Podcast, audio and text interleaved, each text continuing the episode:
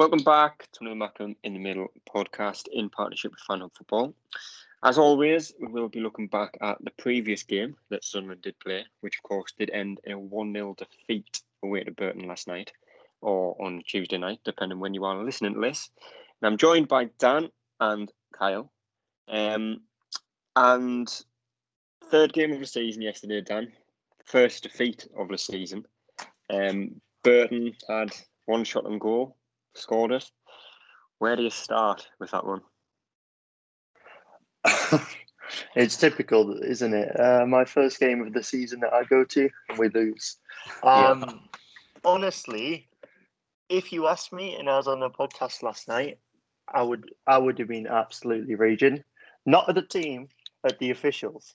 Yeah. But the more I've thought about the game today, I watched the highlights. Lee Johnson, I thought, spoke very well last night in his post-match interview. Um, mm-hmm. I can't fault the team. It's just one of those games where the ball doesn't go in the back of the net. Nothing more we can do. We we had all the link up play playing out from the back, switching the ball over to Callum Doyle seemed to be our route down their channel, um, yeah. and seemed to be getting quite a lot of success from that. Um, I wouldn't take this one to heart, to be honest. It, we could say we got robbed in the 95th minute. We it, it's the more I look at it, the harder it is to tell. Yeah. Like you, some some will give it, some won't. So it's just it's just the game. Uh, stats wise, we absolutely battered them. It was so one sided, but it's just one of those games where we just pick up, dust ourselves off, and just go again. Yeah, and there were so many games last season, Kyle. Not just last season, the season before, the season before that, and even the season before that. You know, if, if we were to record a podcast after some of them games, we'd be saying like, "Oh, we were so shit. There was no tactics. Right. Never looked like scoring once. Get a new manager in, get new players in, etc., etc." But to not come away with a point at at a minimum yesterday is rather unfortunate, given a, given the way that we actually played throughout the game. Right, and and I think you mentioned it too, just saying you know seasons past we'd all be fuming, not at the officials, not anything like that, but just because the players didn't give give a crap, quite frankly. But uh, to see kind of the reaction, to see you know even Lee Johnson after the game, like kind of on the pitch, you know, in the official spaces and stuff, like you want to see that as yeah. a manager and especially as young players and stuff. But there's the old adage that you learn more in defeat than you do in victory or even like a draw, for example. Yeah. So you know, hey, third game of the season, we were kind of riding high. This is just kind of a microcosm of what the season's going to be on whole, you know, as a whole. Like, yeah, so the undefeated season's off. You know, darn. I guess we can settle for what forty five and one instead. Yeah. But uh, yeah, I think a lot to learn, and I think this will be, hope hopefully one of those learning lessons and say, hey, you know, we you don't like this feeling. Obviously, we don't like that feeling of defeat. Let's uh work towards not feeling this too often. So yeah. I'm, I'm not over. I'm not overly concerned. Yeah, and you said it before, Dan. Obviously, the most important thing is you know not to get carried away, not to start thinking the players aren't good enough, the manager's not good enough, we're not going up, etc., etc. It's one game we lost, we move on. Probably should have won. Plenty of positives to take, but it is important that we get back on track on Saturday. We get a win against Wimbledon, hopefully keep a clean sheet, and make sure that this defeat doesn't turn into what last season's defeat turned into, which uh, I think it was like ten games without a win. It's important that we get it get it right straight away. Yeah, one hundred percent. Because we we can accept one defeat, but how we played, we should we shouldn't be accepting anymore because we we should have been at least two, three, four up in that first half. McGeady yeah. missed. The the more I watch that McGeady miss back, the more frustrated I get. He is yeah. in acres of space. Did you see Adama Traore versus Leicester at the weekend? Yeah. Same thing. I don't know why he's going to chip that. He should have just placed it and. Oh, or even around the keeper. Yeah. Exactly. He's got the quality to do that. And that's the thing that's potentially could worry me is that we've relied on McGeady so much in the last couple of seasons to get us out of League One. There yeah. is a time where he's going to slow down, where he's not going to be as effective, and we might see some more inconsistencies from him going through the season. So it's making sure that we've got either a player that to to come in for him to replace him maybe towards the end of the season to really push on, or we have some youth talent that can really um, learn from McGeady, and we can't we can't rely on him solely this year, which I think we saw last night because that was a game he could have took by the scruff of his neck and changed something, but there was quite a few misplaced passes. There was some skills that he tried to take on that didn't work. The finish yeah. that he could have had just didn't happen. And I feel like even though it's one game, even though it's the start of the season, what is he pushing on 35? And, and he might already be 35 now, to be fair. Yeah, he's yeah, getting older. 35, exactly. So, as much as I love him, and he pulled off an immaculate roulette last night. Yeah, um, he did. Oh, yeah. yeah. There's just slight worries because Lynden Gooch is another inconsistent player. He played well in the last 10 minutes yesterday, but for the majority of the game, a lot of what he wanted to do didn't work. So if we've got two inconsistent wingers, it could cause problems for the strike force. So I'm still very confident. I'm still very proud of the team because of how they played yesterday. Don't get me wrong, they were played really well. Some of the yeah. best football I've seen from us, but it's just those little things that we need to iron out, and hopefully hopefully we can pull off something against Wimbledon. But looking at the table, you could even see you could argue the top 15 in that league can push for playoffs. So it's going to be yeah, another definitely. hard game. We definitely yeah. can't write off Wimbledon. And I was going to mention it later on in the podcast, Kyle, but I suppose it leads on quite mm-hmm. nicely to this now. Um, and I think I mentioned it on Twitter as well after the game and I did put in the tweet that it's going to cause the inevitable uproar because it always does. But you know, I think we said um, after the Wigan game, potentially even after the um, who do you play on Tuesday? Who do you play on Saturday? I forgot now. MK Dons. MK yeah, Dons. Sorry, just completely, completely went out of my mind there. Obviously, we said after the uh, Wigan game and after the MK Dons game McGeady just hasn't really been excellent, I suppose, so far this season. Obviously, yeah, he got the he got the goal against Wigan from the penalty spot. He got the he didn't actually get the assist because obviously the keeper's caught it and dropped it against um, MK Dons. But he just hasn't been the same as what he was last season. And although he hasn't been playing particularly well, we've won our opening two games without too much of a contribution from him. Um, and I know you said, I think it was after the Wigan game, you said it that we could start using from the bench, see how effective he is against like yep. tired defenders, tired legs. Do you think that should and could be the case on Saturday?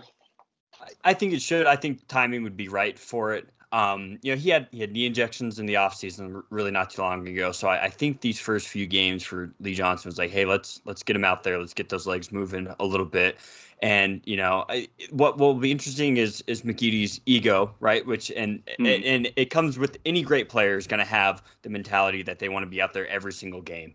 But there has to be the reality set in, and that's on the that's on the coach. That's on Lee Johnson to, to sit him down and say, hey, look, we we gave you the contract extension as well. Like you obviously are part of the plans here, but we have to manage the the course of the season because you can tell too every team that plays us when they look at our starting 11 they're going to focus on probably two or three players to start but number one is almost likely going to be mcgeady that's the name that pops out every single time so mm-hmm. and you can see it every time he touched the ball somebody was on his back immediately because while he used to be able to turn and still has the potential to do that uh, you know when when a player is right next to him or sometimes if that first touch is a little off uh, it, it, he's he's scrambling a little bit. So I think yeah. it would be good for everybody just to you know let hey let's have you come off the bench because really his biggest impact outside of potentially scoring that goal early on his biggest impact did come within the last 15 minutes 15 20 minutes.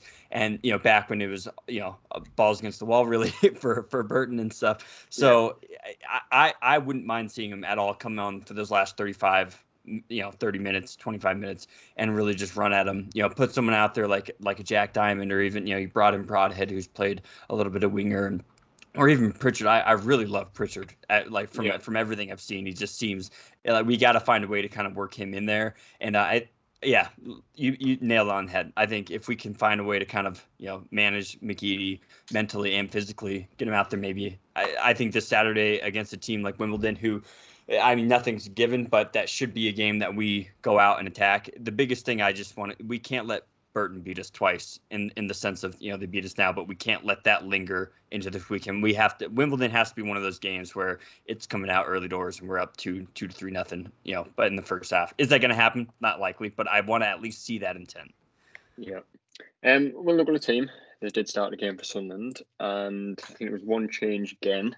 Uh, Lee Burge in goal, Winchester, Flanagan, Doyle, and Cirkin is back four. O'Nien back from what I think was an illness. He started in midfield. Elliot Embleton and Dan Neil alongside him. Gady Gooch and Stewart as a front three. And like I said, Dan, one change, O'Nien back into midfield. Uh, there was talk, obviously, Frederik Alves. He came in on loan from West Ham last week. There was talk about whether he would potentially start. Obviously, I don't know how much game time he's had recently. I don't know how up to match fitness he is, but he didn't start. Um, was that kind of the starting eleven you'd expected to see yet last night? Yeah, definitely. It's it's probably our strongest eleven. We missed Corey Evans definitely yesterday. Yeah. Who would have been able to like screen across that back four and really support out because uh, sometimes McGeady wasn't holding the runs back and leaving Dennis by himself, and that's sort of where you would maybe expect Corey Evans just to sweep in and sweep up because it looked like Dennis was struggling that game. It wasn't a great game for him. Mm. Um, but on paper and even performance wise, uh, there's nothing we have on the bench that could have really made us any stronger and given yeah. us a better opportunity to beat them. Um, Frederik Alves, who in my opinion is a great signing, been quality through preseason. I've got a couple of West Ham friends at work and they rate him highly. So it would have been nice to see him start maybe for Tom Flanagan because yeah. although that was one of the better games I've seen from Flanagan, 100%, mm-hmm. yep. there were still times where on a throw in or when they're playing it out from the back, you, you're sort of saying to yourself, anyone but him, because you yeah. know that either every single time we he'll misplace a pass or he'll give the ball away, and then it's panic stations for the for the defense. But yeah. um, in my opinion, nothing more could be done. I think, like I said, it's the best we could have put out, and I just have to say I was really, really impressed um, I thought he had a brilliant game. His vision, his ability to pass and break down the defenses from from a one touch pass, yeah. where he's just opened up his body and played it straight away. It's caused problems with the defense, letting Ross Stewart run through, letting Geedy run through. Um, very, very impressed with him. Embleton, I thought had a solid game as well. Um, and I was quite, I was a bit surprised to see him go off, but then uh, Alex Pritchard came on, and I thought he changed the game. Maybe, yep. maybe if you ask me on Saturday who I'd play, I would probably bring in Alex Pritchard because what I yep. saw yesterday, he changed the game for us in those last twenty minutes, in those last closing minutes. Even though we didn't score, he did everything he possibly could, and. What a player he, he is for League One, and we just need him sitting behind Ross Stewart. We just need him to pivot in that cam position and just stay there. And I think we'll be fine. I think he'll really be a big player coming into the Christmas period and later parts of the season. Touch wood, yeah. he doesn't get injured. Hopefully, there is always that possibility. But I think I think the thing is with Pritchard at the moment, I think it is just a case of getting a match fit before we start. Obviously, I think he's played not sure if he played all against Wigan, but I think obviously came on against MK Dons. I think he played in the Cup um, and obviously featured for I think we got 20, 25 minutes last night. So whether he starts on Saturday, I suppose we'll see about that. But the game as a whole last night was, in a way, to me, similar to Wigan. You know, both sides creating chances, neither side taking the chances. Obviously, you look back at some of the Burton chances he had. They had a good ball put in the box, five yards out, header put over the bar. Um, and obviously, we'll get on to the Sunderland chances as well. And you look back at the McGeady chance, Kyle, the, the similar one that Ross Stewart had where he was still on goal and just a very tame effort. You just can't help but look back and think, yeah, what more could we have done? Obviously, other than put the ball in the net. Yeah, and, and that's really it. Sometimes when you have too much time, you know, that's kind of your worst enemy. It's it's it's easier to make kind of that snap reaction and, and put it in the back of the net versus having 40, 40 yards of pace or of space and and overthinking it. And and I think that's yeah. just what it is. I I really think it just boils down to those few plays because if we had put those in the back of the net, we're up to maybe two nothing, uh, possibly even three, but let's say realistically two nothing. Yeah. We're probably staring at another two one, right? And then everything as as far as like how the changes and the subs were made, you know, maybe I, I still think honestly some of the same subs would have been made. Um, mm. and and everything kind of went as planned and, and things like that. And it, this was just one of those cases where it just didn't didn't drop for us. But the thing I do enjoy seeing, especially with these subs, is that we're actually subbing on a different style of player. Uh, yeah. to be able to change the game versus last season it's it's subbing off Scowen for you know whoever and it's just it's yeah. the same player you're just subbing in the same exact player but yeah, I think this really boiled down to just just those missed chances. We we had that opportunity, and then I, I do agree with the Corey Evans take as well. I think especially, and, I'm sure we'll get to it on their goal. I think if that was Corey Evans charging down that uh, that first ball immediately, other than, you know instead of Luke O'Nien, I think he would have made the tackle to to break it up. But here we are. So. Yeah, I think there's there's a big difference as well this season, Kyle. I know last season if we kind of went one 0 down, you'd be thinking you know one one maybe best case scenario. But you, when you've got Embleton on the pitch, you've got Dan Neil on the pitch, McGeady, you've got Pritchard on the bench. We've now got a lot of players capable of breaking a team down, whereas last yep. season we just didn't have that at all. Again, other than McGeady. Yeah, and yeah, and that's why I think it boils down to this that like I'm not too concerned. You know, I we haven't reached our final form yet, right? That that's really what we're looking at, and and the pieces are in place there.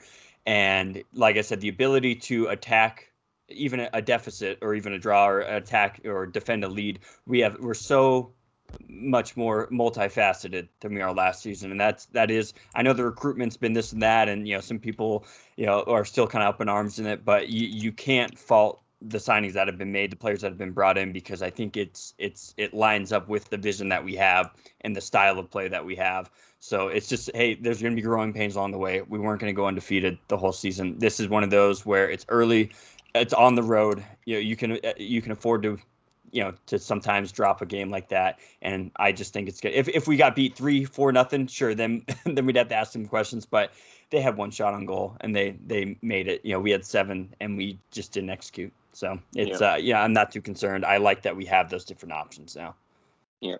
And as Kyle said there, Dan, they did score with their only shot on target in the game.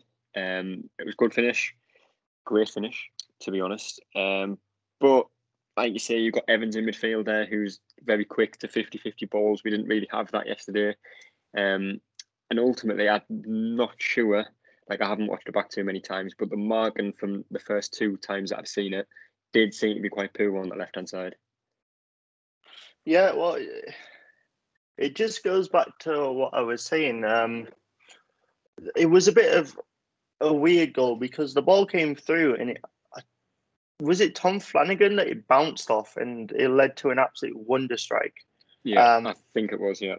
Yeah. So it's that left hand side was causing us problems for the, the majority of the game. That's where Corey Evans would have played a massive role because uh, Dennis Kirkin, is it Kirkin or Churkin? I can't remember how Churkin, he said yeah. it. Churkin, that, that's it. Yeah, he was getting beaten every time that any, any of their players ran at him. Um, yeah.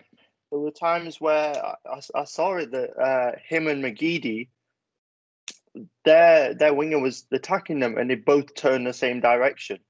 Um, both of them. So I, that left hand side was going to cause us problems, and if there was a goal, it was coming from the left hand side, uh, and it was just a hell of a strike. Uh, there's nothing we can do about that one. It was just down to pure technique and ability. Um, it's it's just a frustrating one because if someone just took ownership of the ball as it was being played through, um, maybe being a bit more aware of where the ball was when it bounced off Tom Flanagan, Flanagan's leg, we yeah. could have dealt with it a bit better. But it's just one of those frustrating ones where, in the moment, I guess the players don't really know what they're doing. Their body's telling them one thing, where the, the where the mind's telling them something different.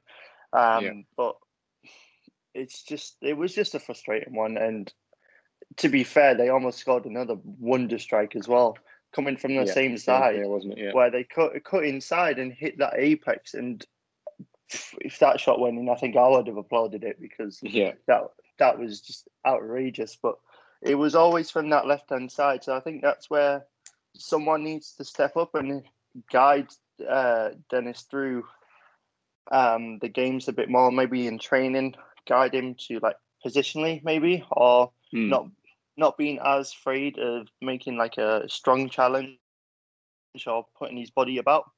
Yeah. Because if if he was a bit stronger and wasn't afraid to throw himself at the ball or throw himself at the player, and maybe not be scared to get hurt, then I think he'd grow into an amazing player. Because there were signs as he was attacking that he was he was cutting def- cutting a defense apart like it was nothing. But Mm. it's just as he was tracking back, as he was defending, that he could have done a bit, little bit more. I mean, it Yeah. sounds like I'm being really harsh, but it's fine margins. It's fine Yeah. margins. Like Yeah. We know he's a quality player. We know Tottenham rated him. Jose Mourinho rated him. All these fans were fuming he left. He is a quality player. Th- Just still needs to be a little bit of confidence put into him and uh, get to grips with the the club a bit more. And I think he'll be a cracking player. But Yeah. that, that- it was always it was written in the stars where the goal was coming from. Mhm. And obviously, Kylie did get a yellow card quite early, I say early Yeah, in the game. I think it was kind of like midway through the first half. And I suppose, you know, he is, I think he's still, what, 18 years old, 19 years old? When you're on that yellow card, you know, it's a second league game of the season. It is going to have that effect on you. You're going to be that little bit more cautious getting close to your man. Um, positionally, you're probably going to change the way you're kind of starting your defensive position. Obviously, if you're running back with the attacker in front of you, you foul them, chances are you're gone. So he kind of had Yeah. to start kind of maybe like two yards further back than if he wasn't on a yellow card. And I think that did have a big impact on, you know, the attacking threat that they did provide through the, well, our left hand side, their right hand side. Yeah, and, and Burton was obviously aware of that. And and we would expect the same thing if we were attacking somebody who had a, a yellow card on their back line. We're going to be attacking that player every single time. It's just that that's because mentally they're just a little bit, and that comes with age, right? You know, we all we have all been um, lauding Doyle, right? I mean, he's so young. He's just he's a, he's an absolute anomaly, right? As far as like his maturity and stuff. But with Cirkin, that that's just more realistic of what a young player can be. We just have to hope you grow into that role a little bit more, and that's where we really needed, like we- we've mentioned it, the Corey Evans type of player, the one. Or even Luke O'Nien there, because I believe the ball was played up, kind of bounced off McGeady, and then both Cirkin and O'Nien just kind of watched it kind of is Yeah. 50 50, and no I one think Neil was there as well. Right. Yeah. And I I think you're right. I think you're right. And and no one. That's where that hesitancy comes. Where Luke O'Nien's getting back to that midfield mentality. You know, and Neil's young. Somebody like even you know O'Nien. What I really would have liked to see there is a really hard tackle. Even if you pick up a yellow card there, you don't have any yellow cards at that point. You know, so Yeah. you can take that upon yourself and say, hey, this could be bad. Let me just take this out now. I'll take the yellow card. You know, he's smart enough to to still be able to play without you know getting another card. But that's really where we just missed that that uh Lee Cattermole esque or even Grant Leadbitter would have been kind of there, just knowing immediately uh, we got to break this up right now, and if it means coming in with the flying tackle, then we got to do what we got to do. So I it, it's like I said early early in the season. This is what we expect for the young team. We want we wanted youth players. We're clamoring for for more youth talent. This Yeah. is just kind of the double edged side of it. So Yeah. Um. Well, obviously we did make changes as you'd expect when you are losing a game. Alex Pritchard came on. Um. Who else came on? Broadhead came on. He looked quite lively when he came on. We'll get onto him as well a little bit later on. There's a few half chances. Pritchard forced a good save out of the keeper. There was in the I think it was in the first half. Stewart forced a good save out of the keeper, but it just wasn't to be for Sunderland. 95th minute though. Um, I know Dan's already mentioned this a little bit at the start. I'll go to you for this again, Kyle. Um, Gooch has the ball, left hand side, ball into the box. Tom Flanagan heads in. I did think it was Ross Stewart at the time, and I think quite a few people. I think a lot it was, people. it was Tom Flanagan that put the ball in the net against his former club, um, and it was called for offside. It was a close one, and you know I've seen it back, and I've had some people use some horrendous screenshots of the offside where the ball's mid-flight, saying how is this offside? Yeah. Um, but obviously, for those who should know but don't know, it is based on when the ball's played. And from what I've seen, obviously the pictures, the videos, they're all on an angle. It does look like he's a yard or two offside. Right. And I, that's just part of the fan definition is being irrational. Like, you know, it, it is what it is. You know, people are going to see different angles and break it down frame by frame with the terrible camera qualities that you see with like UFO sightings and stuff. Yeah. yeah. So, so it's just it's just one of those things and you know immediately when we're watching it with the one efl camera you know i'm watching it from home of course i'm, I'm all excited and then you know a little pissed but at the end of the day uh, what i liked seeing was that you know that the goal from them came i think at the 66th minute and from then on we we did produce some good opportunities. It wasn't like we just went strictly route one. Yeah, we did do a little bit of hoofball, but not as much as we did last season. So it was nice to see that we we did start playing it from the back, and we at least generated those opportunities. Even the final opportunity that I would say on you know maybe eight out of ten other tries is is a goal because we're talking a margin of of absolute inches. And um, yeah, the good ball by Gooch. You know, we did everything we possibly could have, and it, it just didn't fall our way that day. So yeah, I mean a lot of fan reaction on on the internet, but that's that's what being a fan is all about, you know. So it's it's just one of those things where you know we can you know maybe we'll we'll have kind of karma or luck come back our way later yeah. in the season and and have a, a marginal call go our way. But you know the side side referee, it's like, eh, you know, that's just kind of a party pooper, I guess. Like, come on, like let us celebrate. but yeah. I guess at the end of the day, sure, he, he made the right call, so it yeah. it is what it is. Yeah. Well, obviously it wasn't given, and it, I think people are still debating it now on Twitter, um, even nearly 24 hours after the game finished. But it did finish 1 0. As I say, there's still positive as a take. We'll get into the play ratings in a second, but, you know, likes of Dan Neil, again, very impressive. Um, the Broadhead who came on didn't really have too much involvement, but the involvement that he did have looked promising. Um, obviously, he's highly thought of at Everton. You've still got Dennis Cirkin. You know, he hasn't played too much football recently, so you know he's still not quite at match fitness. And obviously, Frederik Alves as well will probably be involved in the next few games. But we're moving to play ratings. Start with Lee Burge. I don't think. Well, he didn't have a save to make, so like the rule that I have, if he hasn't done anything wrong and hasn't done anything particularly good, six out of ten, Kyle. Yeah, six out of ten, easy enough, I think. Nothing special. Yeah. Done for you? Yeah, I'd say uh, I'd maybe push it to a seven because there were quite a few times where Burton played the ball over the back of our defence, and it was Burge came rushing out and was able to deal with it, kick the ball away. So I'd maybe put put it up to a seven because of how we dealt with um, yeah. some mistakes yeah. that our back four made. Yeah, and just on Lee Burge and the whole goalkeeper situation, I'm sure you saw it on Twitter. Yeah, not obviously you don't you don't know how um, reliable anything is until it's a done deal. That's with anything, even if it appears on Sky Sports or anything, which it hasn't yet. But obviously, Vito Mannone has been rumoured to be wanting to come back to Sunderland. Um, a lot of fans have said, you know, we do need a, a better number one. If you look back at some of the stats next season, obviously I don't have them on me or in front of me now, but in terms of points dropped, I'd imagine you know you'd maybe have dropped nine, maybe ten points last season from like a goalkeeping error, and I mean it's an improvement on the championship season, I'd imagine. But uh, is that an area that does need improvement in the team, Kyle? Uh, you can't go wrong. Uh, like if you're bringing in a player of his cal- uh, caliber, you can't fault anybody for that. And I think sometimes with with your starting goalkeeper, you want somebody kind of right behind him in the wings, saying like, "Hey, like I'm," you know, it, it, it's either if you're a goalie, you can handle that pressure, and Lee Burge can say, "Hey, I'm number one, and I'm going to keep fighting and practicing hard to make sure I am number one," or yeah. if he's not mentally strong, he can look behind him. Oh my gosh, like Vito Mannone, like my my days are numbered. So yeah. it either way, even if it's just a rumor, I think putting that kind of just in Burge's mind to say, what kind of player are you? Are you going to step up and, and, solidify your spot, or are you going to yeah. look behind your shoulder and say, oh, oh gosh, like am I, you know, am I going to be replaced here? So hopefully he's the the former, and he's going to say, hey, I'm gonna I'm gonna make sure on Saturday uh, those rumors are going to stop. But I mean, if we, if we can bring him in, of course, bring him in. So it, yeah. it'll be interesting to see how it plays out.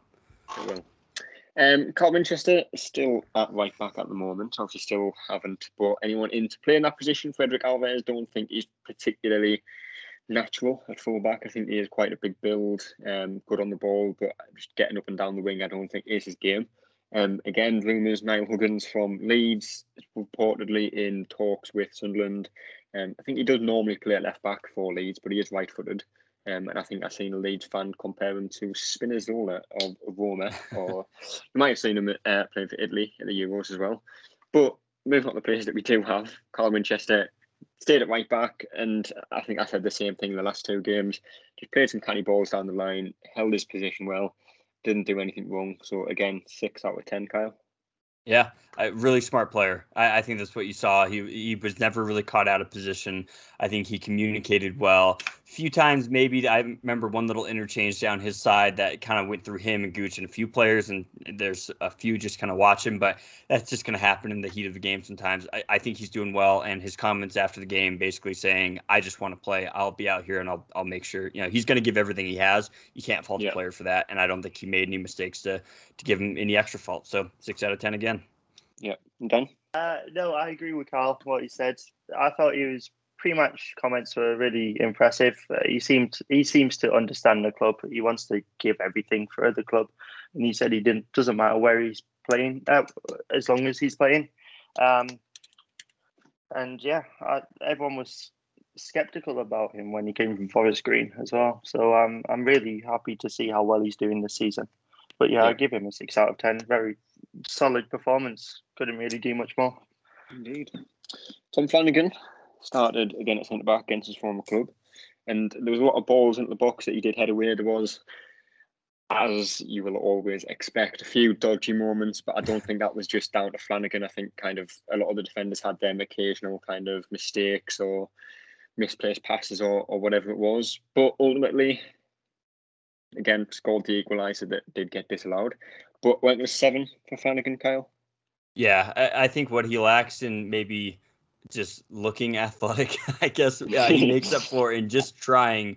He, he just tries every single game. He tries very hard, and you can tell uh, Johnson has kind of bestowed him as, hey, you're the captain of this back line, you know, and he, he's always talking to the young guys and talking with Winchester. And so for the most part, I, I'm sure he's been organizing that back line. Uh, maybe Burge has as well, but I don't see Burge as kind of that that character to kind of be loud and and um, commanding. So yeah, I think I mean if he would have scored that goal, shoot, put him up in nines and tens, right? But yeah, I think you can't fault him for the way he plays. Plays hard. He's organized for the most part, and he's made some uh, crucial headers. I think seven's very fair. Uh, borderline eight if if you had you know maybe done just a little bit more. But yeah, I, would say go with seven again. I agree.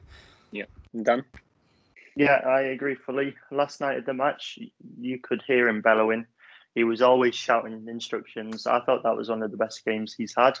Yeah. Um, because he can be prone to a mistake. We all know that. But yesterday, I didn't really see too much that was problematic. Obviously, maybe mm. a misplaced pass or maybe a ball that's gone out of play, but great game for him, in my opinion. And like Kyle said, if if he'd scored or if we'd won the match, that could have been an eight, nine out of ten performance from him. So I think giving him this leadership role was the right thing because he's he seems to have stepped up a little bit now. Yeah. Um, alongside him was again Callum Doyle, and you know majority of the game, he, he, was composed on the ball, physical, made some important blocks and tackles, but again, similar to Flanagan and similar to Cirkin, who we will get onto. A couple of passes misplaced, a couple of, you know, lost headers or whatever it was. But again, seven out of 10 for me, Kyle. Yeah, I think one thing I noticed is that he's still trying those same balls, which, hey, like he's putting them on the money, but the team, uh, Burton was absolutely set up for that. They every time that ball was sprayed out to the right or the left, they they were out there immediately. And so yeah. it's going to be up to us to say, hey, like now let's maybe look to kind of uh, shoot that a little bit more inside or find the gap or have somebody run in behind because if that if that right or left back is going to be running out immediately, like far to the sideline, that's going to leave a huge alley right there. So it's going to be on us to be able to, to look for that. That that's one thing I noticed. Other than that, he's fairly anonymous, which is exactly what you want from a center back. It's just he just does his job. You, you never really think twice about it. So yeah, I, would say you know six just because I don't think he had as big of an impact on a game, uh, just because those passes weren't going. But like I said, Burton absolutely was set up to uh, to watch for that. So not a whole lot you can do there. Yeah, and Dan for you on Condor. Yeah, I'd probably say a six. I agree with Carl. I've never, I don't think I've ever seen a team play the same ball so many times and give the ball away that many times. They played that diagonal ball. I can't even count how many times, and they lost it every single time, and yet they still tried it. Uh, so I don't know what the thinking was there, but yeah. Um, the pass, all our play went down his side. The the routine was Burge have the ball, give it to Flanagan, who'd switch it to Doyle, and then he'd drive it up. That's that's all it was all game. So, like Carl said, anonymous. That's what you want a centre back to be. And yeah, six out of ten. He wasn't as influential as Flanagan. Yeah. Um, Dennis Cirkin made up the back four second game since he did join the club, and you know, as I mentioned, he isn't up to well, isn't fully match fit yet. Still has a bit of work here and there to do. Obviously, there's still a lot of training to go in um, between now and you know the next few games. Yellow card did hinder him quite a lot and did hinder us quite a lot. Um, and I think it probably could have been avoided as well. Obviously, I think he kind of got on the wrong side of his man. He's he's walked past him and just pulled his shirt and got the yellow card for it. Again, a couple of misplaced passes. But going forward, it, it kind of reminds me a lot of De, uh, Denver Hume when he mm-hmm. was fit, with the addition of actually having a right foot which obviously will be very useful because whenever Denver Hume got forward, you know, you just knew he was going to go down the left side, get a ball in. But I think there was a few times, not just yesterday, but also against MK Dons, where Cirkin was capable of cutting inside, playing the ball inside, or going outside, and it was quite effective at both. But ultimately, I don't think he had a terrible game, and again, didn't have a great game. So the bog standard six for me. Kyle. Yeah, and growing pains I think is going to be uh, uh, kind of the theme for for Cirkin. But the one thing that I think is interesting and it kind of changes my mentality is that unlike Doyle or, or even Alves or things like Cirkin is that he's our player for the for the next couple of years. So yeah. all that we have to really watch for is that growth, that continued growth and confidence. I I was thinking with it about Flanagan is you know two or three seasons ago. I just uh, some of the comments I made toward Tom Flanagan probably aren't aren't aren't the best and won't be spoken on the podcast. But yeah. I mean you see that growth and that confidence. And Flanagan's not a young player by any means, but that's all you can really hope for with Cirkin, but and his ceiling is much much higher than someone like Tom Flanagan. But it's promising to see that these players, if we kind of get behind them and give them a chance, and he is our player, he's not going to be gone after the season he can definitely grow into that role, and I think the Hume comparison spot on. I think he's he brings us everything that Hume did um, with the addition of that right foot, and I think he all, even had a chance. He kind of wiggled through, had a nice little interchange, I believe, with McGeady eh, right outside the box, and I was just wanting him to rip it, and he kind of tried to place it through, and it's yeah. young young player that that's going to happen but we get to now watch him grow and so I, I i can't be too critical on him you know i i think there's improvement for sure but i mean it, so so is any 18 19 year old player they're going to have improvement and we just ha- have to watch and hope for that growth so i'd say six yeah i i can't be too critical yeah and Dan for you I'd probably uh, knock it down one. I'd probably give him a five out of ten. There were definitely parts he could do a lot better in yesterday. Uh, as he one-on-one battles he had, he seemed to lose quite a few. He'd mm. show he'd show one side and he'd just get cut open and they go into the other side. Um, but he's only young; he'll learn from it. Um, the yellow card, I, have got to say that was a shocking decision. Um, see, seen it, in, it happened right in front of me. I thought that was a shocking decision it was just a battle. And yeah. for a first offence as well, I don't know how the ref gave a yellow card for that one, but um, I don't know if you saw it on the stream, but at the end, when he got subbed off, he walked around the whole stadium, came all the way to the Sunderland fans, and he was uh, roaring the crowd up. He was like fist yeah. pumping, like trying to get the crowd going. So I think he, I, I think he, I think he understands what the club is, and he understands how great the fans were because they were phenomenal last night.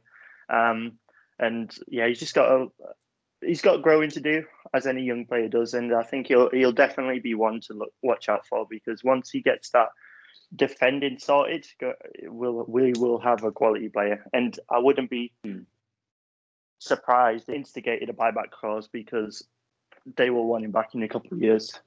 Mm-hmm. Yeah, trust me. Um, moving into midfield, O'Nien, as I say, returned from an illness to come back into straight into start eleven. Um, and again, he's a player that some people love, some people hate, some people don't understand why he plays. Um, I've always liked him, and I think he brings a lot of energy into midfield, which you know I think is very important, especially in the lower leagues. You know, even Championship level, League One, League Two level, having that energy in midfield can be very important. Um, some very important tackles, some good tracking back, and obviously he is a goal threat going forward usually. Um, but suppose it'll take him a couple of games at least to get out of the habit of just hoofing over the pitch because he mm-hmm. played centre back for so long. But ultimately, again, didn't really do anything wrong, didn't do anything spectacular. I think there's going to be a lot of these actually. Six. Yeah. Yeah, and, and, I think O'Nien flourishes in the role where he has Corry Evans behind him because he's kind of like the attack dog almost. He's just, hey, just go out there and just kind of cause havoc, mm. you know, play smart, obviously. And I think he had some good inter- interchange play. The one downside I has, yeah, his finishing or just, you know, any of his those efforts were just just appalling. I mean, yeah. But like I said, yeah, he's he's getting back into the role of things it's um yeah it's a totally different mindset mentality to come from you know right back to, to playing midfield. So I, I think he did what he could. I think though the goal does lay a little bit on him. I just want to see him be a little bit more aggressive. He did try to hold up that the, the attacking player on their goal but you you got to be 100% committed and just say i'm i'm just going to foul the heck out of this guy or yeah. or break it up in another way. That hesitancy is the only thing that i would knock him down for. So uh, I'd be harsh to give him a five, but I, I can't just keep agreeing and, and, and saying six with everybody. I'd say I'd say a five, but only because I know that he can be much better. Yeah. Um, Dan, for you on Luke O'Nien. Yeah, I, I'll probably say a six because he made quite a few great last ditch challenges for us yeah. in the box or just outside. Yeah. He was that person who sort of, when we were in trouble, he he in our 18 yard box. He was the one that made the tackle. He kicked the ball out for a throw, and he made those sliding tackles. He, he made some great tackles that, I, like, I was very impressed to see. Um, he had a great chance uh, towards the end. He did all the hard work. He, I think it was uh, with McGeady. He had a little mm-hmm. um, one-two with took it into the box. Uh, turned one defender with a sort of like a step over thing and yeah. tried to curl it into the top left, and it just went miles wide. I yeah. think he, if he wants, if he's going to be that centre mid, we need him to be, or and he wants to be because he definitely can be. He just needs to work on that finishing because he's a great box to box player. If you've got Corry Evans sort of screening the defence, and then you've got Dan Neil or Embleton making the driving runs forward, you'll have Luke O'Nien as that box to box where he'll do both jobs, mm-hmm. and I think he'll be a quality player. Um, this season, it'll be someone who will really help us in the midfield, which is what we lacked last year. Um, yeah. He just needs to work on his finishing. But yeah, I'd probably say six. Yeah. Um, Elliot Embleton once again started. Um, and again, some neat one twos. I think there was one in the, I think it was in the first half where he kind of just took the ball off McGeady and, and tried to find a top corner from from the edge of the box. Did go just over, but he does look a threat. And um, looks like he will score a few goals this season as well. But again, six for me, Kyle. yeah, uh, it's it just didn't come out for us this time. And like I said, I think he in previous pods he occupies a lot of the minds of of the other team, which I think is exactly what you need in your attacking number eight. Is just somebody who's gonna take up that that kind of mental space for the the attack or for the defending players to think, okay, where's Embleton? Where's Embleton? And that should hopefully he's smart enough to get on the ball, make the right passes. Fairly anonymous, but a, team, like I said, when they're looking at team sheets, they're going to say, okay, Aiden McGeady's probably number one who we got to stop. Embleton is very close to number two as far as mm. if we can try to shut him down, we can break up how they want to play. But he, he's been doing a good job so far. He continues to get better. It's been a joy to watch him, you know, kind of step into this role. So, yeah, six. Uh, I think he was close on a few, but uh, just didn't have that cutting edge we needed. Yeah, I think we need to find a eventually find a better way of rating players because yeah, there is a habit of just saying six. Yeah, and, and I, like I said, I think it's good. Like what I said with O'Nien, you know, it's one of those where we can see the ceiling is much higher, right? In previous seasons, a lot of these, oh, this was a seven or an eight compared to what we're used to seeing. But I, I yeah. think we haven't even gotten to our potential yet. So maybe that's that's pretty normal to say, hey, here's a six, but that's only because I know he can be much better. And you know, so yeah, it, I, I, agree though. We'll we'll figure something out. yeah. And Danny, are you joining us on the six for Embleton? Uh, I'd probably say seven to be honest, because I I was really disappointed that he was the one that was brought off. I was hoping it would be Gooch or McGeady. Um, yeah, but he, if, yeah. if there was anyone who looked promising or looked like he was going to do something thing. It was Embleton. He was cutting yeah. the defense open. He was making those driving runs. He was doing a little bits of skill, but not too much. He was picking the passes. I, am so glad we didn't sell him to Blackpool. Um, Definitely, yeah. he, he's going to be absolutely crucial this season. And I think him and Pritchard if they play together, I think that'll be a force to be reckoned with in that midfield. It, it's going to be disgusting, and some Yeah. of the scores we could see will be boys versus kids, uh, men Yeah. boys. Sorry, um, yeah, men men I, versus mean, I suppose with the age of the team, it wouldn't be right. a bad yeah, comparison, really. that's true. Yeah. but yeah, I think I think um, he was one of our better players yesterday, and I'd, I'd, I'd give him a seven. Yeah, Very good. Not joining the bandwagon yet. Um, moving on to not a six, Dan Neil. Um, and again, said it in previous podcasts. Just I'm really baffled why you didn't see more last season. And again, I think I said it at the end of the um, MK Dons one. I think the only reason you didn't see him last season was down to the fact that the manager never really had time to train him. Well, not train with him. Um, didn't really get the chance to get the tactics kind of embedded in the way he plays. And to me, I think that's the only reason, only possible reason why he didn't play it because you can see he has the ability. I think Leeds United wanted to sign him um, in the summer or potentially last summer. And you can see why because every time he's on the ball, you know, he, he, he rarely gives the ball away. He can turn. Um, you haven't really seen it much yet, but you know he, he is capable of getting a good shot off, getting probably a couple of goals this season as well. And like I say, he is very young as well. So eight out of ten for me on Dan Neil. Yeah. Maybe a high eight. Yeah, I was gonna say spoiler. He's probably my man of the match. Absolutely loved everything that he did. Uh, he he does that that thing where he you know I really like that he runs every pass that's to him. He runs to the ball. Right, he's always checking back to the ball, and he's Yeah. able to open up the hips and let the ball run, and it gets defenders every single time because he's actually got the pace and the quickness to get back to the ball right after letting it run. So he, yeah, everything he did, I think worked. He tracked back a lot. I think he even harassed a few of attacking players and made some really nice interceptions, some nice tackles.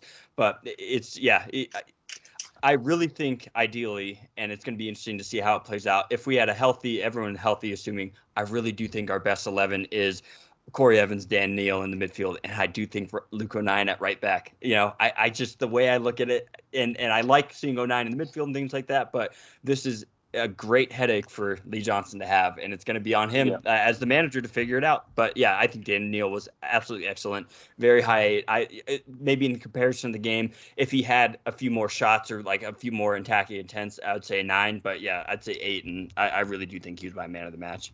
Yeah, and Dan. Yeah, Dan I'd Neil. agree. I'd agree. Um, he's my, he was my manager of the match, and the amazing thing is he was doing all, all the attacking bits from CDM. So Yeah. what I'd love to see, my I'd love to see a formation of a four-two-three-one with Luke O'Nien and Corry Evans sat in the CDM, and have Embleton, Dan Neil, and Alex Pritchard in the three. I would, I would love to see that. I think that would be disgusting because Dan Neil's got that attacking quality, and we saw that last night. His one touch three balls, his one touch passing, his vision, his like Carl said, the ability to check back, look for the the defenders that are pressing him, and get out of the positions, run into the ball, trying to create something. I think if we had that three playing all together, um, that would be a dynamic trio. Um, Yeah. but- and I'd be so excited to see that. But um, yeah, man of the match, eight out of ten. Could if we scored, if we'd won, maybe a nine or ten, because Mm. what a performance it was from him. Yeah. Um, moving on to another not six, Aiden McGeady. um, missed, you know, I'm not entirely sure how early in the game it was, but I feel like it was probably about 15, 20 minutes in. Could be wrong on that. But, you know, he, the ball over the top, um, their defenders went ahead it and missed it. And he, he threw on goal, no one near him. And I think Lee Johnson said, you know, when you, you're running at three quarters pace, which even for McGeady isn't particularly quick, but the point stands, trying to ch- chip the goalkeeper while you're running at that speed from that distance is going to be difficult. You know, he had so many options. He's a very good finisher. You know, you can dribble it past him, go left, go right, put it underneath him, put it to the side of him. But he tried to chip it, and you know when when he did it, it looked quite pathetic. It wasn't a good attempt at all. And I think if you score that goal, you know Burton have to change the way they play. They have to change their setup. You know we have players capable of you know dictating the tempo, keeping the ball, frustrating the opponents, and then we can break, potentially get a second, get a third. If you score that goal, I think we're talking about a win here. Obviously, you don't know how the game's going to pan out. It could go anywhere, but I think that is possibly the the kind of the I don't want to say the decisive moment, but in a way it was. Um, and outside of that, just didn't really do much. So I went with a five, Kyle. Yeah, I, I, agree. I think his biggest impact came very, very late in the game, where I, I imagine I, I, if we're thinking about it, Lee Johnson's definitely thinking about it and, and how to use him differently, how to bring him off the bench. And I think Aiden McGree, uh, McGeady's biggest critic is probably himself, as as most players yeah. are. You know, good players they they are very critical of themselves.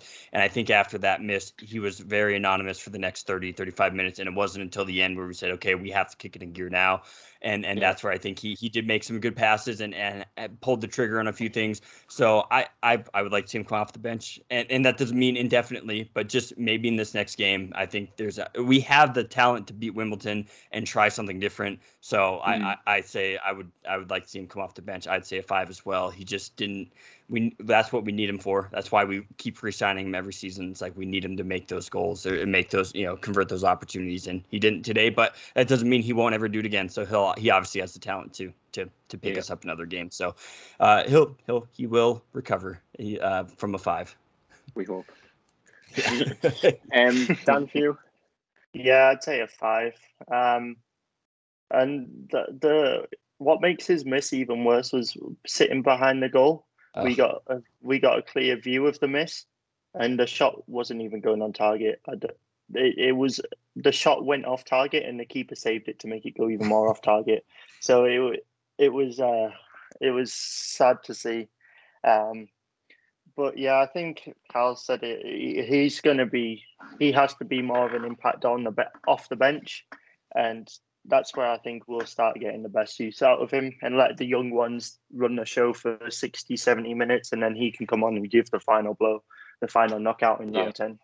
Um, yeah. Five out of 10. It was quite, it's quite a poor performance. But you could see that when Pritchard came on, that mm-hmm. McGeady enjoyed playing with him.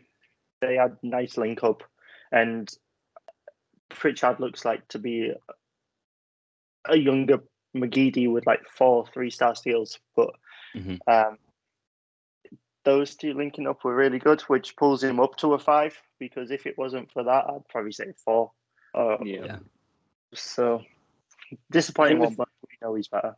I think the thing is with McGeady as well, though, Kyle. He, you know, he could have a, a one out of ten performance, and you know he could lose the ball nine times out of ten. But that one time out of ten he doesn't, he could put it in the top corner from 30 yards and win you the game. And I think that is yep. potentially the risky run of of not playing him. And I suppose that would be the argument against it. Yeah, and and it it's the test of the manager. I keep going back to that, but that is why you know Lee Johnson is brought in. Is he's the one who has to make the hard decisions. And you know, I don't like to play. You know, side. You know, we're look at us. We're sitting in our offices or wherever right, right now, analyzing. Yeah. You know, a professional football player in, in the team. It's on the coach to figure it out. So, and I I I don't like to try to make these uh, you know, philosophical statements about this and that. But Lee Johnson will figure it out, and if he doesn't, then then get somebody in who can. But I, I have full faith in, in Johnson too, and, and McGeady to to realize as well where he can best be played, and it, might be off the bench. But regardless, having McGeady anywhere near the, near the squad is typically a positive, unless he's harassing the the youth, which I don't think is happening anymore. So I yeah, it, it, we he will he will be involved in everything we do moving forward. So it's uh, yeah. I I don't think he's concerned. I don't think I'm concerned either. Yeah. Um, well, on the other side was Lynden Gooch, and again, kind of similar to McGeady in the way that he's capable of a lot. You know, you look at some of the goals he scored in this league. Um, you go back to the goal that he got against MK Dons, I think it was last season, potentially the season before. You know, he's got the ability, but he's also got the attitude that gets him frustrated easily. Um, and again, you saw that yesterday. Lose the ball, gives away stupid fouls, chases the ball, and just just tries too much at times. And it is so frustrating when he beats a man and comes back and beats him again and loses it, and then gets frustrated, gives away the foul, and it's almost like you know if you, if you put a five pound bet on that to happen in the course of a game, you'd probably lose money because it happens all the time. Um, so I've, I went with a five again for Gooch, and I think the fact that and McGeady stayed on the pitch, um, despite not having you know the best performance, didn't really offer too much to the team. Screams to me that we do need to bring another winger in Um, I don't think Jack Diamond's a natural replacement. I think he's more of someone that will come on and, and stretch the player.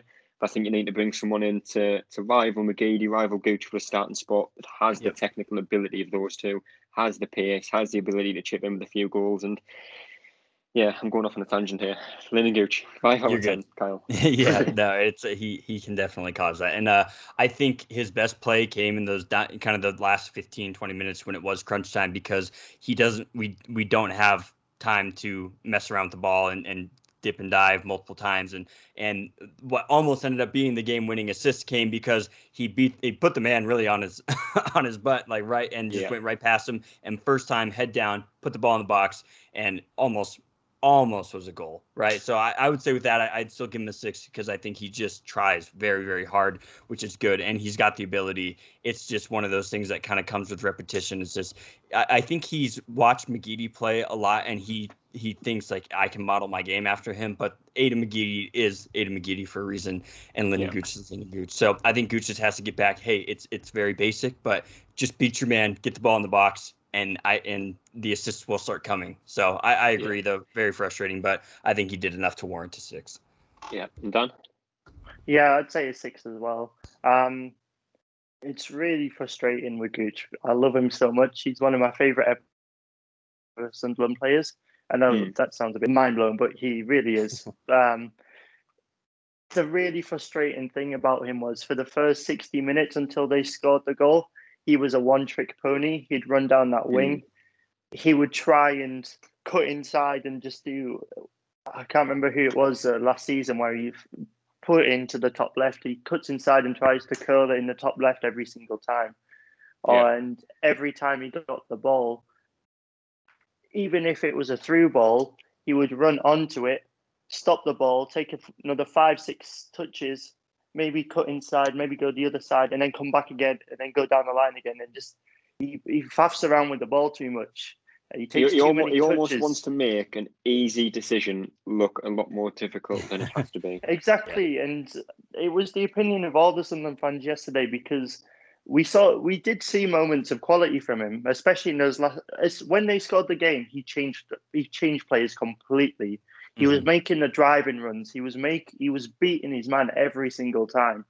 Um, he would pick the ball up in the in the halfway line, just before the halfway line, and he would drive it down the wings. He would drive centrally.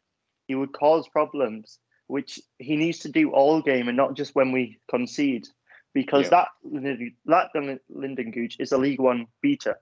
He could be one of the best in the league if he continued to do that. But the first sixty minute Lynden Gooch is someone you don't really want in your team because he makes it more difficult. And mm. that's the really frustrating bit. And I do have to give a shout out to that Burton number 10. I yep. don't know where he was playing, left back or left wing. I don't know what he was doing, but he he made McGeady's hard, uh, life hard yesterday. He won everything. He was he, he was one of the best players for me of the whole game. He was probably man of the match. I think his name's like Lucas Atkins or something. Yep. Yeah. Um, yep. Which is what Lynden Gooch didn't face. Because I feel like if Lynden Gooch faced Lucas Atkins in the first half, the first 60 minutes. That's right. Yeah. It could have been a lot worse because he could have given the ball away in dodgy positions. And you saw how dangerous Burton were on the counter attack. They yeah. flooded the bodies forward, and that's where the game came, the goal came from as well. But I just want to the last 30 minutes of Lynden Gooch, I would love that in 90 minutes for the rest every game to come, but yeah. we just know that's not going to happen. Yeah. Well, moving on to the last player, Ross Stewart. Um, and again, I think it was halfway through the game or something I tweeted it. Um, you know, the fact he's six foot five and, and the way he controls the ball is just just mm-hmm. good to watch, I suppose is the best way of putting it. You know, his first touch on his chest, on his left foot, on his right foot, on his head, whatever it was, first touch was always excellent. Um, just the only thing missing from yesterday's game was a goal. Um, he had a couple of chances. Obviously, the one that was very similar to McGeady, one on one.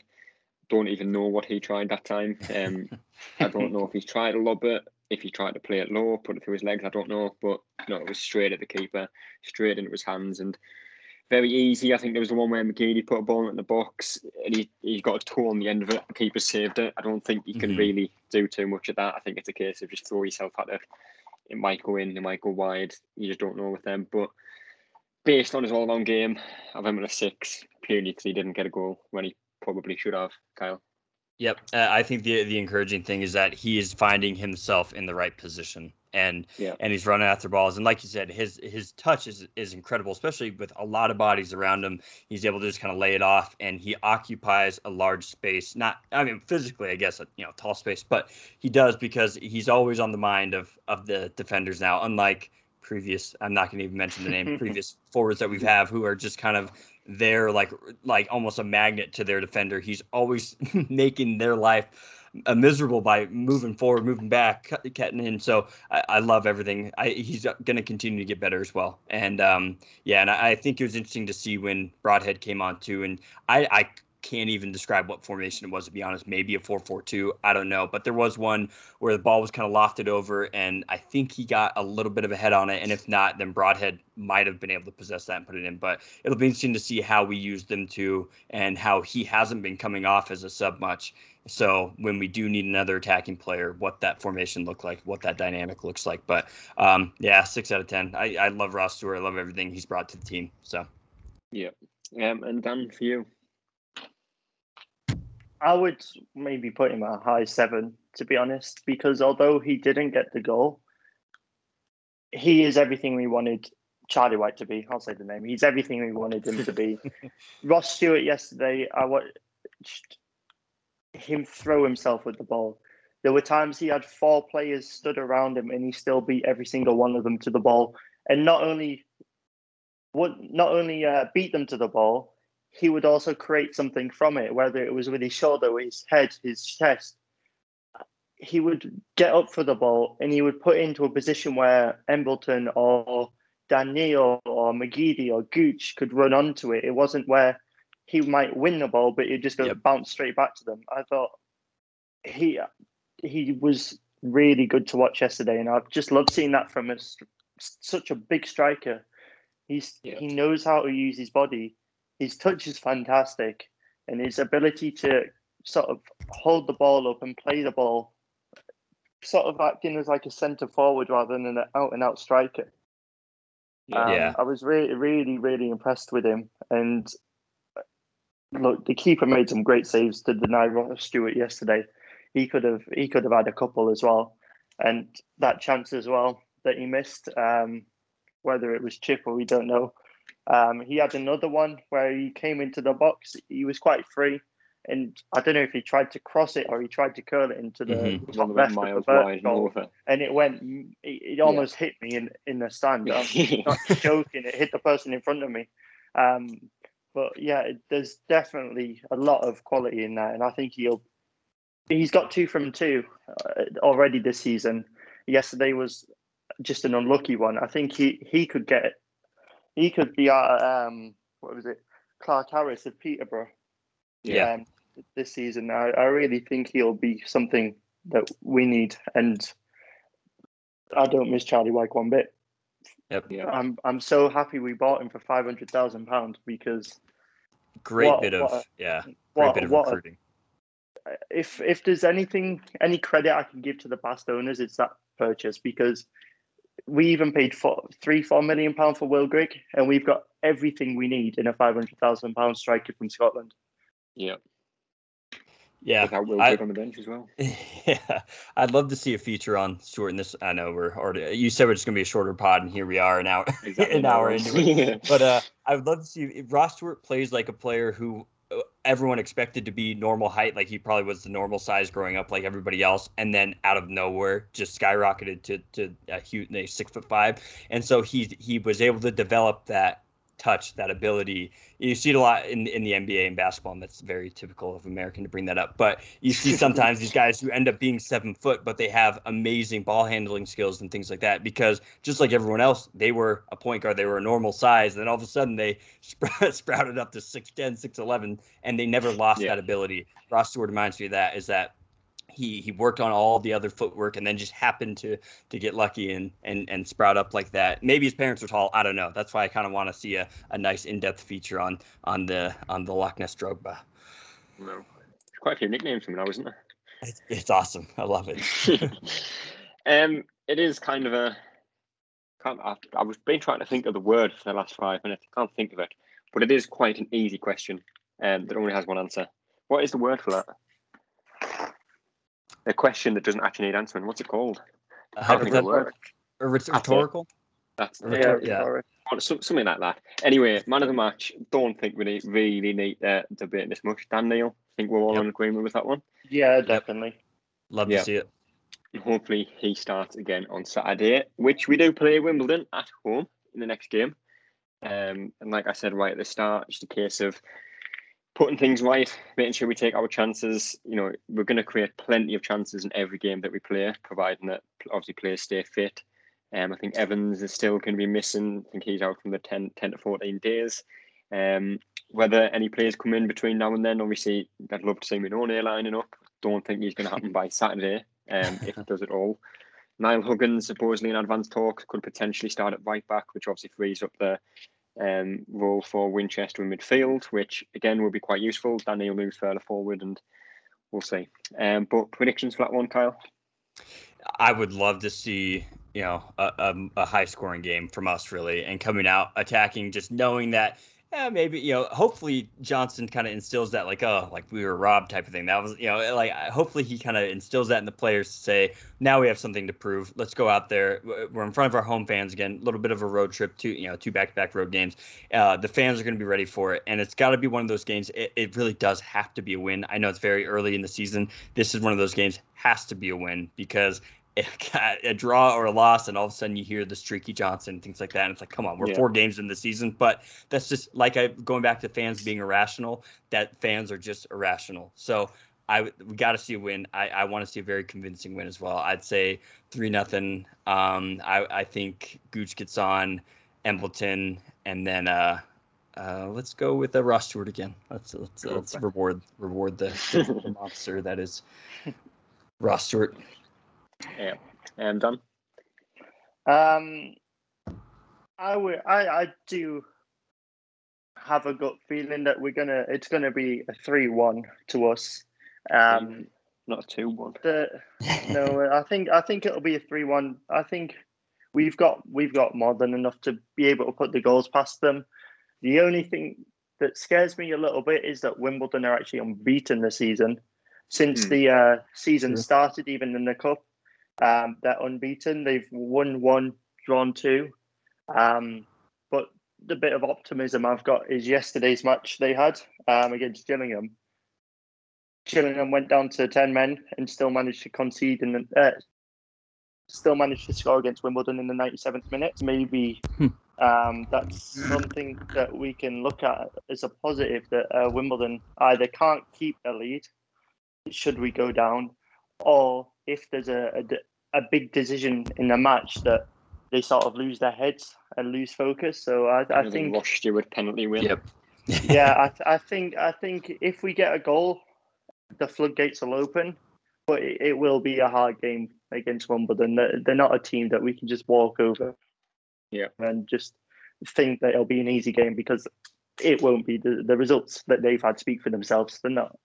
Uh, they're not an easy team to beat. Well, we'll see. I'm going to go with a 4 0. Ross Stewart hat happening. But that is all we have time for after an hour and 10 minutes, which is probably the longest podcast we've done, despite it being meant to be the shortest one. But you can go off um, and just talk for ages about Sunderland in general. So, yeah, but I appreciate you both coming on. Yeah. Thanks for having me again. Uh, sorry if uh, if my American accent's getting uh, a little hard on the ears, but uh, I love I love talking about this club. It's it's been Yeah. a lot of fun. Um, once again, Sunday, we will be back, probably Sunday night, to talk about the Wimbledon game. That's all, folks.